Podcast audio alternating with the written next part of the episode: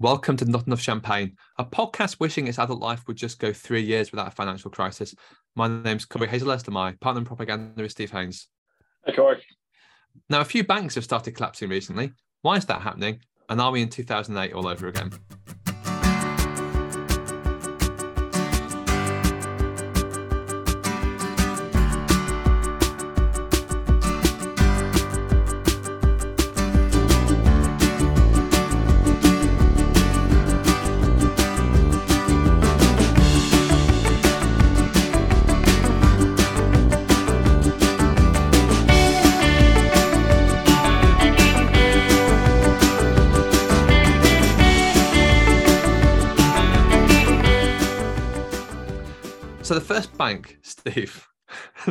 Started collapsing, the aptly named Silicon Valley Bank. Now it's not, obvious from the name what that's a bank for. So could you just maybe briefly explain maybe what Silicon Valley Bank is all about? Sure thing. I mean, the Silicon Valley Bank was created effectively as a bank for, you guessed it, Silicon Valley, the San Francisco area, the Bay Area, California, all the way through. Um, but it kind of, like all of these things do, grow went into different areas and things like that. I think it has like a, a UK presence as well, but not a particularly big one. Um, but yeah, so Silicon Valley Bank, or for purposes of this moving forward, SVB, because that's a mouthful to say every single time. Um, SVB were, uh, you know, just every other bank going around doing their thing, but they they basically had a core uh, audience and customer base of Silicon Valley tech companies.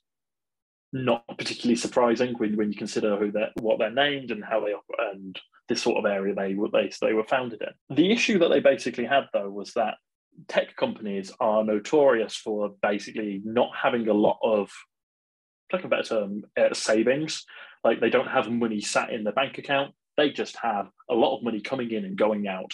Like they just spend it and then they pay get paid and then they spend it again and it's just a constant churn which is fine a lot of the time as long as the bank is liquid enough to be able to do uh, to be able to pay out for everybody. Now the problem svb had is due to a decision to effectively just put all their eggs i suppose in one basket they made a conservative quite conservative decision to basically buy up i think it was american backed bonds which is you know actually a, a, reasonable thing that a lot of places do, and it's not an unheard of thing. And in fact, it's something that a lot of banks have been doing all over the world. The problem is, uh, as a result of the uh, interest rates going up, the value of the bonds that they had purchased have been going down.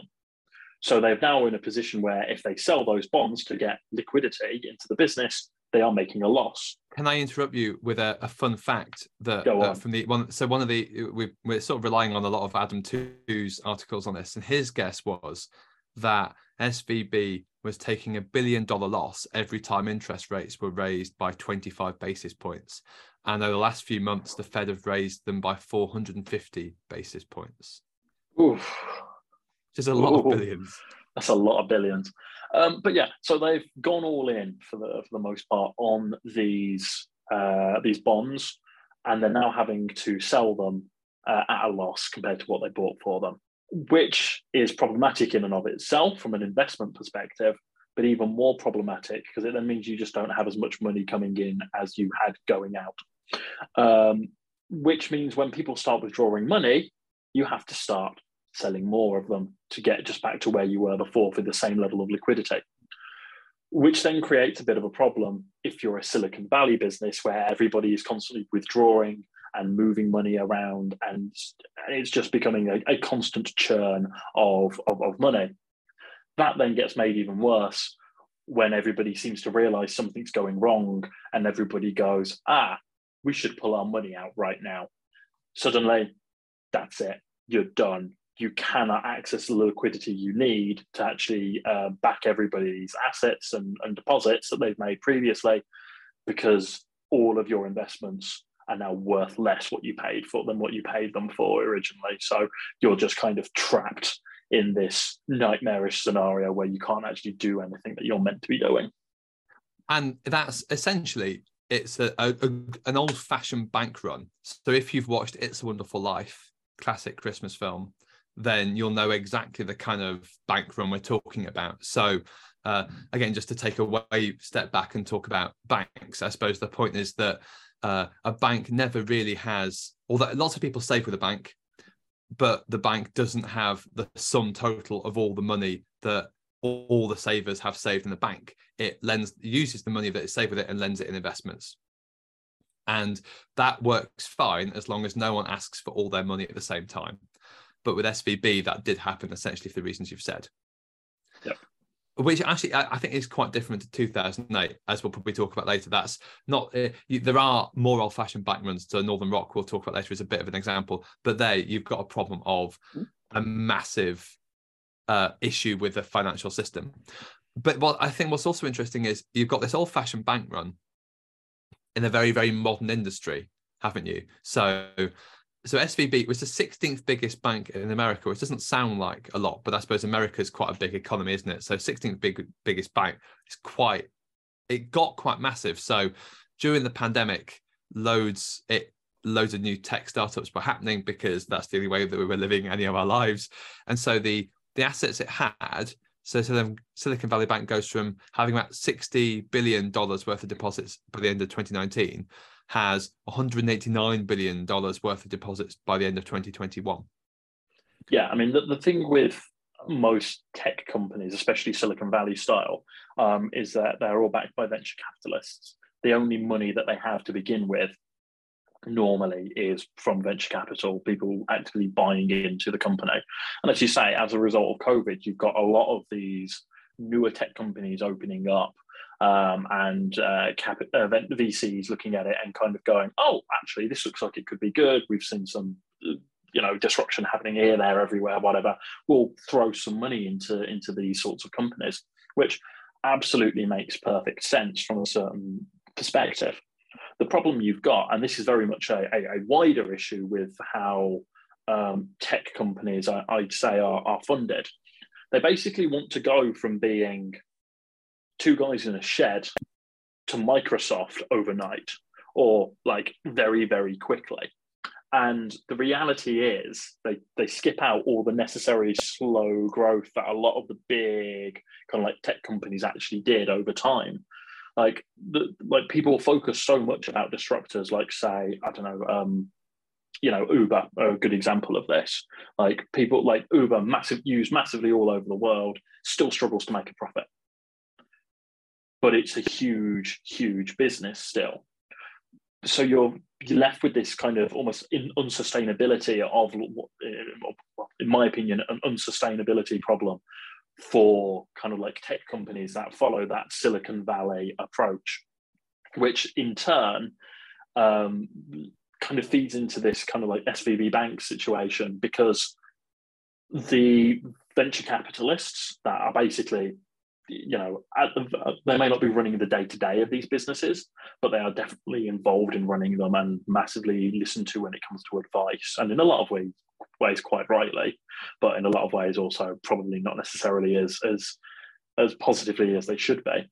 But they're listening. The companies are listening to their VC investors, and the VC investors are saying, "Ah, this is what you need to do we went through these sorts of situations or this, that, and the other. We know how bad this can get. We need to get this out now. And they're encouraging the uh, the withdrawal of money. They're encouraging all of these sorts of things going wrong uh, effectively for SVB because the, correctly, it's not their concern how the bank is run. They just need to get their money out. Um, but so they're just left. You're just left with a situation where I think Adam Tooze puts it better. Where he basically says there are a load of bad customers for Silicon Valley Bank, which is their own fault because they went after them specifically. And indeed, they had a load of kind of like commercial decisions that kind of force those people to work with them. So, like basically saying, if you take a loan from us, you have to keep the money in our, our bank accounts and things like that, which mean actually, like, it seems like a good idea in the short term, but actually, long term, like big brain play, you go, well, no, because then you're not actually, yeah, it you're you're then liable for all of that yourself, even though it's still you're technically your money, and it becomes a very messy picture overall. Yeah, so you've got you, have got an old-fashioned bank run. You've got venture capital doing what venture capital does. You've got a tech sector which uh, we should do a podcast on actually because there's been some problems in the tech center. So uh, obviously, Meta I think is getting rid of some staff. Um, basically, Google as well. Google as well, yeah, and Meta probably because they're spending four trillion pounds trying to make the metaverse work, even though it shouldn't really be a thing. And so, so, so that's that's SVB. Um, may it rest in pieces and essentially that so that bank collapsed there was a, a, a fed sort of bailout they uh, i think there's a, there's a regulation in america that if you've got deposits above 250 there's, there's a sort of cap isn't there of $250000 yeah. and if you uh, have less than that you get your money back if it's not then you can get it insured except that 2.7% of SVB's deposits apparently there weren't covered by the Fed insurance. So that's just the fun thing, isn't it? Um, but once one bank went, there were other banks that sort of got caught in the crosshairs of this. I suppose so. Credit Suisse is the one. But before today, actually, I, I said a few days ago that we should uh, record this. And back then, Credit Suisse was the bank that looked on the brink. There's also Deutsche Bank, uh, but we'll get to Deutsche Bank in a second. But Credit Suisse, re- reading it again, the Adam Tooze stuff on it, the, the parallel for me, um, it felt a bit like Northern Rock.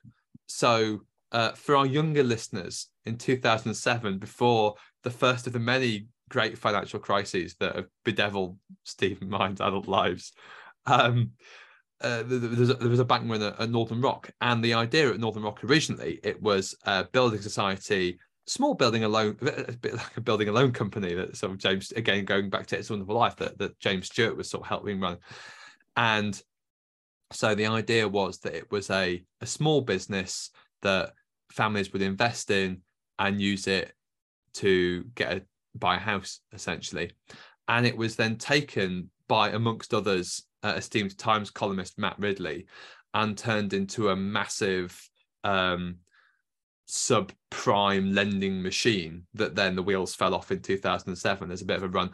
And actually reading some of the adam Tooze stuff on credit suisse it feels a bit like that where adam Tooze talks about the sort of small um, network family networks of swiss politics that sort of run accounts like credit suisse and you just get the impression it was trying to do a little bit too much at the same time.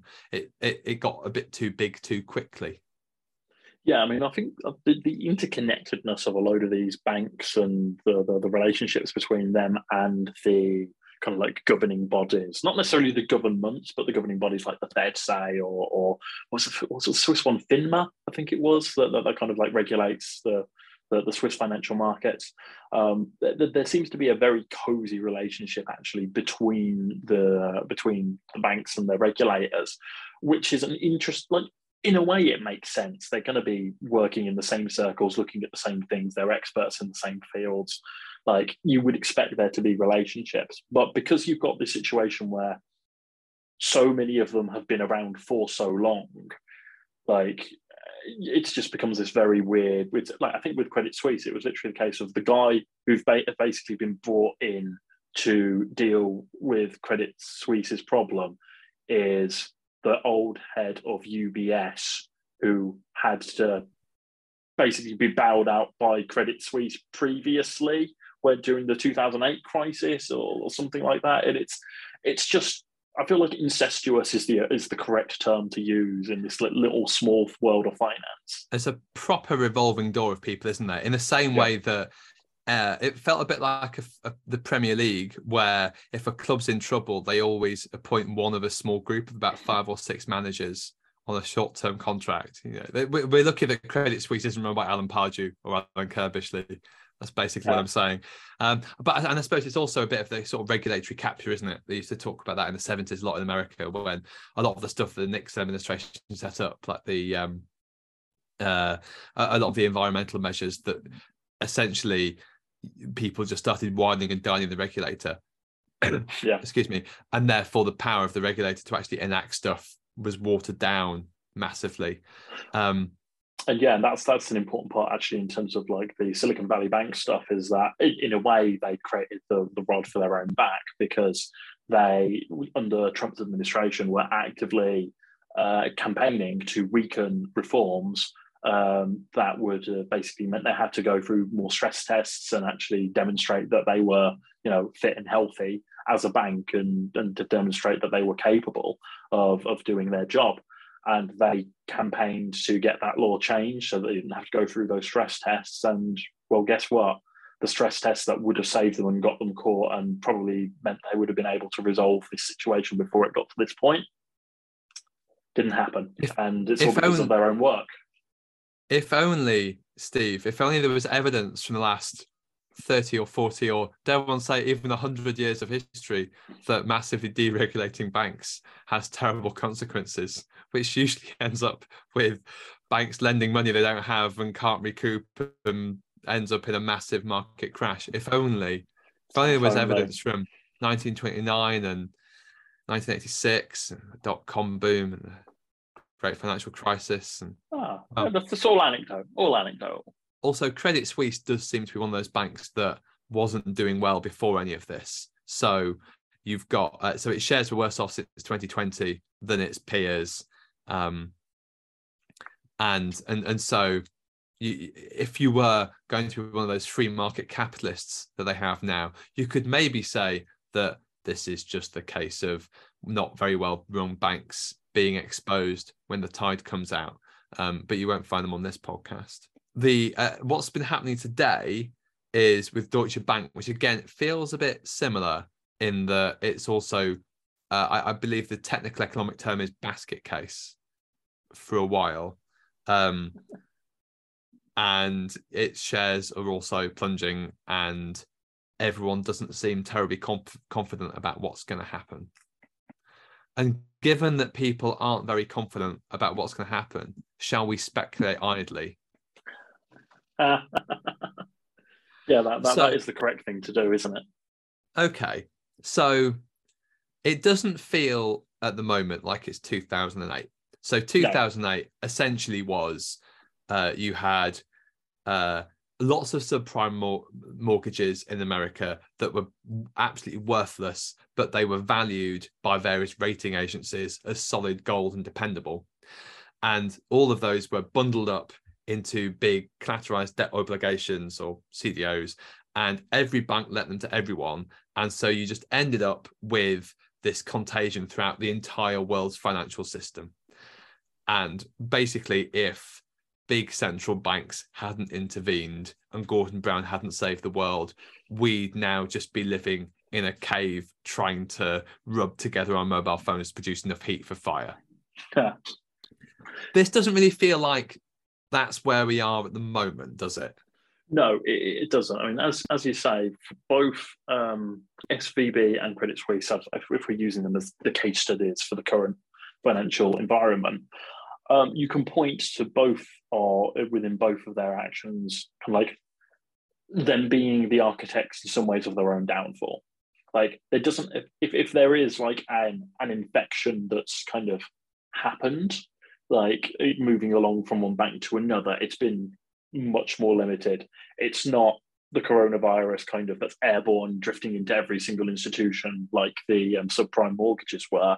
It's more like a, I don't know, like a sexually transmitted disease only happening to between people that you come into contact with. Um, yeah, I don't know why to, how, to use that. how do you think banking actually works, Steve? I don't know. It's uh, just trying to find a metaphor, and then halfway through it, I was like, "Yeah, this doesn't work." But uh, hey, I'm, I'm committed to now. But yeah, wow. they're not. This is what the venture capitalists said. Yeah, pretty much, yeah. Um, but venture capitalists know when to pull out. Um, sorry, I can get edited out.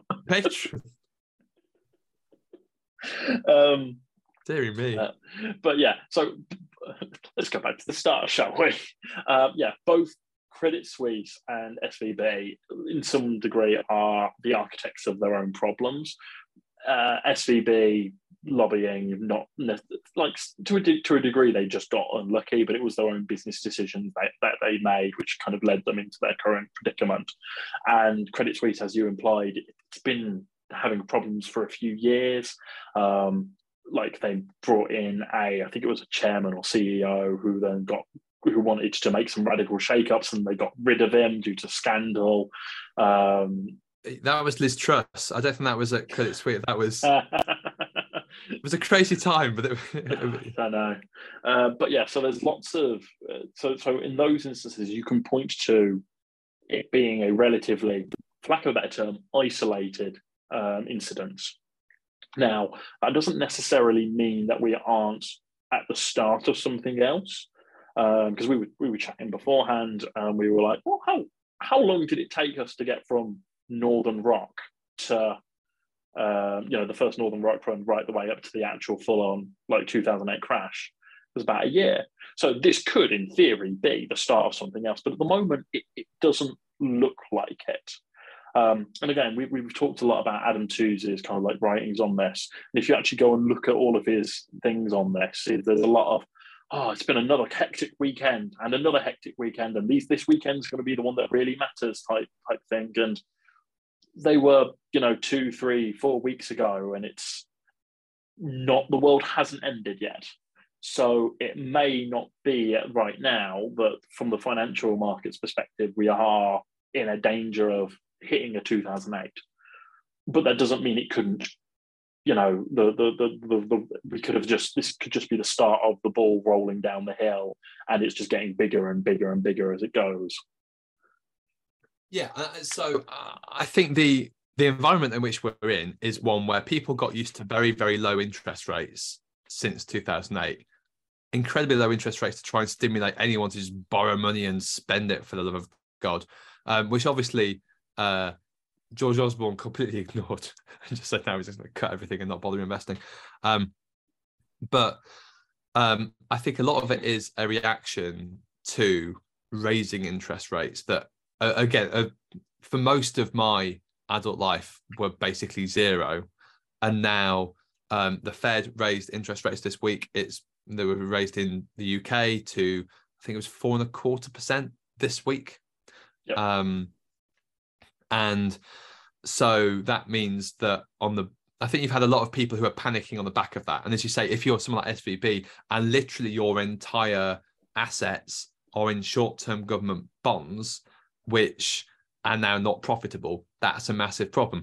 And ironically, one of the things that has happened as a result is that because there's more uncertainty, can you guess, Steve, what kind of investment banks are turning to to try and make sure that they've got some is it bonds? It is. It, it is government bonds. bonds. Yeah, yeah. It is because government-backed bonds are always safe because the government will always be there and will always pay. But, but what's interesting actually is, and I, I'd completely forgotten about it. I mean, we, we mentioned Liz Truss earlier, um, but one of the reasons why the mini budget was so horrendously catastrophic is because it did genuinely look at one point like the UK's entire pension system was going to be flushed down the toilet. Yeah. And so, as, as you say, that that that didn't happen, obviously because of the sterling steady hand on the tiller that was Kwasi Kwarteng. Um, but but there's been sort of rumbles around for a while. And, and again, you, you mentioned Alan Tooze, who who literally wrote the book on the 2008 crisis. And I think the the what the point that he makes, which I think is is valid, is that we have since big deregulation of the banking system happened in the 70s and 80s, uh, we've just had a succession of banking and financial crises. And the solution generally has not been to fix the system, really. There's been a bit of tinkering on the edges, but essentially, we're just relying on big central bank interventions. So the emergency spending that the Fed made in response to the SVB stuff, that's actually more than in 2008. And it's all concentrated in San Francisco. And it's not to buy oranges. So I think that the, the problem you have is that we we just don't have a stable banking system. So the, the Bernie Sanders argument is always it's the moral hazard thing, isn't it? That yeah. if you bail out these banks, there is no incentive for these people to act with any form of restraint or prudence, which is fair. But it's also just as a government here, let's say a UK government, although they're run, the trains are run by private companies, can't really allow a private train line to fail, despite, you know, I know it looks like that's happening, listeners, but don't think it's deliberate. But just as you, you know, the, the government has to make sure that the trains run on time, usually in a perfect world, the government can't allow people's savings to just disappear because yeah. that would lead to absolute mayhem. Yeah, 100%. So, so, so in a way, that that's the problem, isn't it? You, you need to have regulations in place because otherwise you end up in this stupid situation where it's very like you're always going to have to bail out banks in in a situation like this. So you, you need to sort of stop the problem at source. Yeah, fundamentally, this kind of goes to, to one of my little bugbears when it comes to um, businesses is it, it's the concept of limited liability. Now, obviously, when you're dealing with international corporations and and, things like that, um, like banks, it's it, it gets very confusing as to who owns quote unquote the bank and who is liable for its actions, decision making, etc., etc. But with a with a limit with limited liability as a as a prospect, it basically means that the individuals who run the business aren't liable for the debt or the issues or problems necessarily of the uh, of the business that they they own and operate, which is done basically to encourage people to actually start their own business, etc., etc. In a lot of ways, it's very very good and very useful. The problem you get is, and this goes back to that conversation about that revolving door that we were having. If you've got people who can screw up over here and it not necessarily really affect them in any way and they can get another job over there because they know they're mates with the with, with somebody over there already they don't see any negative impacts to their lives which means you're quite correct. We can't let these organizations kind of like collapse or fail because the actual um, domino effect of that would be massive but the individuals who are running it are getting off scot free potentially with with and, and, not actually being held accountable in any form for their um, for the decisions that they've made. Now, in this instance, I'm not saying like the other guys from SVB or Credit Suisse or or, or whatever are you know that they've been making morally dubious decisions, whatever. Like that's that's that's kind of not the point, but they can walk away from this and they're absolutely fine because they're a part of that the I think Tooze called it the true bourgeoisie, like the actual kind of like proper um, guys with all of the money in the world. And it's yeah, they're they're fine, Jack. So they don't need to worry about anything else. And that's where the issue comes. Um, might sound a bit a bit like the um, oh god, like the Occupy Wall Street types um, here, but there, there does need to be something I think. One of the big issues that governments have in, in terms of regulating this sort of conduct is that there's no current means to hold them hold individuals or companies like that to account in that way because they are too big to fail. Therefore they can get away with a hell of a lot with with gdps bigger than governments and and again so you talk about limited liability and you know if it what if you're going to start getting rid of concepts like limited liability you're basically taking a lump hammer to modern capitalism. Yeah, absolutely. Um, like, and, and, and as I said, like limited liability in a lot of instances is a really good idea. It's not actually a, a, a bad yeah. idea to, to to have it and make it so that yeah. the debt of a business is separate to the debt of a person. The problem so, you've got is that at the higher levels, it gets so murky. Is that it avoids like any accountability actually happening at all because they're not responsible for the business, even though was their decisions, it was their thing, but they're not seeing any actual downsides to it. Yeah, uh, uh, so it was a concept invented by Adam Smith, wasn't it? To, uh, feel it was Adam Smith probably invented it, or at least probably popularized it. Essentially, so that you and I could set up a business and sell herring, and do that without you know losing all our, our and actually means that you can like strangers can invest in our business and make it grow. And it's one of the things that humans are quite good at is cooperation, and specifically cooperating with people we don't know and might not meet face to face. And a limited liability company is one way of doing that. But again, if you're a small herring cooperative in the 18th century, that's one thing. If you're a massive bank, bigger with a bigger GDP than a lot of countries who know uh, with you know again 189 billion dollars of investment that's, that's, a, that's a lot of dollars and you can't be allowed to fail and yeah. I think what so we were also talking about the implications because we're basically parochial at heart are the implications for the UK as part of this, and uh, one of the things that you said I think was, was pretty interesting in, in terms of the, the, Conservatives, their only real uh, financial play at the moment really is austerity. And we will talk about the budget at some point on, on, a, on a slightly different podcast.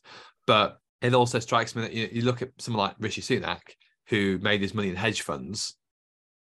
That's exactly the kind of person who is more likely to be the venture capitalist, sort of investing in these tech startups than actually trying to do anything that might be useful and productive in the economy yeah, there's a reason he had a green card for the United States, and, and that's very much it. Um, Is it so that but, he can invite Joe Biden to his house? Oh, obviously, yeah, yeah, it's good, good for the special relationship. Um, but yeah, I mean, the, the, Conservatives in particular do have a bit of a problem in that you know you go back, um, even like even, even go back to like you know mid two thousands, like there were people in the Conservative Party who were we might disagree with them, but they were thinkers. They were actively trying to come up with interesting things, looking at problems, whatever. You know, Carswell, Hannan, even Cameron, um, uh, with the, with big society concepts and things like that. There were people out who were actively searching to try and find solutions that were conservative solutions to problems, but solutions nonetheless. May not have worked, but that's a separate argument. then Brexit drove them all mad. Exactly. But they don't have anybody doing that now. And part of that's just they've been in government so long that you you need to be you can't really do that sort of stuff when you're in power. It's just very hard to do. Um, they've removed a lot of the wing that might have been more inclined to do that sort of stuff anyway as a result of Brexit. Um, and so they're just left with a load of people who don't necessarily have what I would I would describe as the analytical skills or the critical thinking capability, really, to kind of delve into that sort of you know financial reform thing uh, area. And as a result, if something does go wrong, I don't know how they, they can react. Like the the it's going to be so it would be so interesting because like let's say we have it does take a year to to do something or, or to, it does take a year for something to, to kind of like snowball in terms of a financial situation. How do they respond? Well they've been telling us we don't have any money so we can't do that can't spend anymore because we've spent so much during covid. Or we can't do austerity anymore because there's nothing left to cut. So, and already, like, they're having to kind of like at least acknowledge that they do need to spend money in some areas in order to actually make it look like it's worthwhile ever voting conservative. And so they're left with a kind of between a rock and a hard place where they got where they don't have any kind of actual interesting thought around ah this is how we can do international cooperation to resolve this, or this is how we can reform our own laws in certain certain ways to prevent X, Y, Z from happening. We're just going to end up with uh, an incredibly reactive and not very well thought out strategy in response. Um, and that, I think, for Britain is really the the main danger. Like we don't have Gordon Brown in charge anymore, who, you know, for all his faults, was a like in, the, in in terms of politics and in intellect and the economics was a heavyweight um, like I don't think there's anybody in Parliament really with that kind of heft for financial stuff. Kissed, well, Rachel Reeves. Yeah, I wouldn't like Reeves is good. I wouldn't necessarily put her on the same level as Brown, but again, that could just be virtue of Brown was Chancellor for God knows how many, how long, and, and Prime Minister and things like that. Um, but there's not many. There's definitely not many individuals that you, certainly on the Tory benches, that you could say these are the people that could steer through a, a, a potential catastrophe. Well, no. Well, I, I, think not to um, give a quick preview, maybe about what our post-budget podcasts are going to end up looking like. But you've got so in Britain anyway that you've got, as we sort of hinted before, austerity cut investment, which has massively hit productivity, and you've got a lack of government investment historically, but also because of Tory cuts but you've also got the political instability over Brexit and the leaving of the UK of its main financial market means you've got less business investment as well. So Sunak will stand up and say that businesses need to invest more. But again, it's a bit of a chicken and egg situation where businesses aren't going to invest in productivity, while the UK seems like such a, a basket case. It could well be, you know, give it six or eight months and actually we haven't had five more chancellors that maybe it picks up a bit. And obviously, the Windsor framework is starting to find technocratic solutions to some of these problems. But um, as you say, it's it the budget's a lot of tinkering around the edges. It's not changing the structures of the economy that is needed, really. Yeah. And um, if given where we are in the global situation, if there is a need to put in some global frameworks in place like there was in 2008, I don't necessarily see the world as being in the kind of situation that you could ha- have any agreement on that sort of thing. Yeah, absolutely. It's it's all going to be a, a, very messy, messy situation. Yeah, let's just hope for the best, really, and that, that we don't need to be be seen through it because uh, I don't think it'll end well if we do. Well, there we go. Well, and uh, if we're not careful, we'll end up talking about things we should talk about on six of the podcasts. So we might have a bit of time to record a quick 10 minute for Patreon, maybe about, about Boris Johnson. Do you remember Boris Johnson, Steve? Oh, I do remember Boris Johnson. So it is reasonably necessary for work purposes for us to talk about Boris Johnson. Oh, do we have to? Yes, uh, because the good people of uh, of our Patreon page give us a few pounds every month, don't they? To they uh, do. And if you wanted to hear what Steve doesn't want to talk about Boris Johnson, where could go you go? you could go to patreon.com slash not enough champagne, where for a few pounds every month you can get access to me having to listen to talk Cory talk about Boris Johnson and him force me to engage and remembering that he exists. Remember that I exist. Well, that's a, that's a cruel, cruel punishment. I, mean, I meant Johnson, but by our own standards. Uh, our Facebook page is facebook.com forward slash not no champagne. Our Twitter handles at no champagne pod. James Cram designed the logo. You can follow him on Twitter at James Cram and Dave Depper composed our theme tune, Plucky Good Times. I'm at Paperback Rioter. I'm at Acoustic Radical. Happy plotting.